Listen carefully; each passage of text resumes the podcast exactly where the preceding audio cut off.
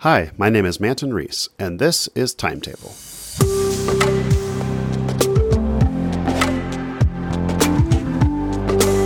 Timetable is about what I'm working on, especially building and launching and growing Micro.blog. I listen to a couple business oriented podcasts, and one is NPR's excellent How I Built This. They recently replayed the interview with Airbnb co founder Joe Gebbia, and there's this great segment where he talks about how ideas are sometimes very polarizing. You know, people either love it or they hate it, and that's how you know if you're onto something. Here's the clip people either said, Oh my God, that's the coolest thing in the world. Where can I do that? Or they said, That is the most bizarre, creepiest thing I've ever heard.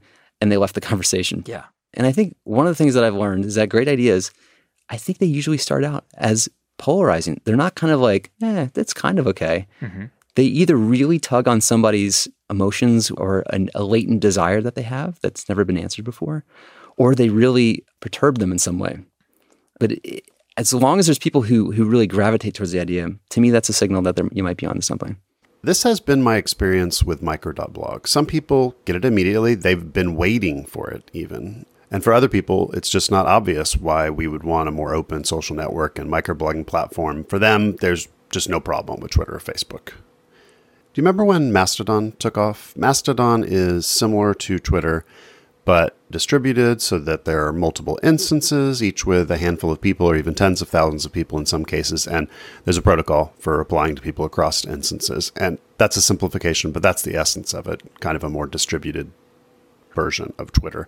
And when Mastodon took off, I wrote a long post about it that I didn't end up publishing. The draft had just kind of the pros and cons of Mastodon, where I thought it would end up. But I was concerned that the post would come off as being like overly defensive since I had micro.blog too, and there was some overlap between what I was trying to do and what Mastodon was doing. So I didn't publish it. Instead of publishing the draft, I just posted something short, basically saying that I was staying the course. I didn't want to overreact to Mastodon's success. I didn't want to jump in, add a bunch of features to be compatible with Mastodon or copy everything from it, or at least not without actually thinking through everything and if it fit with the kind of vision for micro.blog. At the beginning of any service, I think you want to please everyone. You have many feature requests, they're often pulling the service in different directions. You're scrambling to improve as much as possible, and eventually it reaches a point of maturity where the service just kind of knows what it wants to be. At that point, you can be more deliberate about what features are added.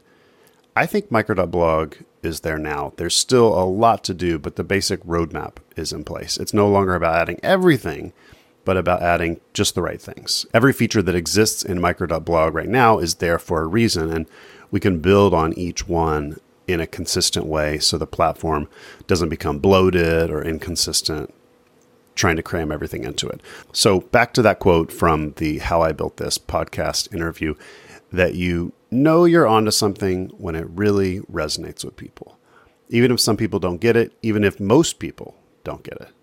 And Airbnb is a great example because it really did go from a weird idea to a completely mainstream, accepted, industry changing business. There's a lot to be inspired by in the founder's story. When I look at what we've done so far with micro.blog and how it has worked, some people have jumped in and embraced it for hosting their blog or replying to posts or using the iOS app. There's enough there that I'm hopeful that we can continue to improve the foundation and it will appeal to more and more people going forward. Thanks for listening today. If you want to find past episodes, check out timetable.fm.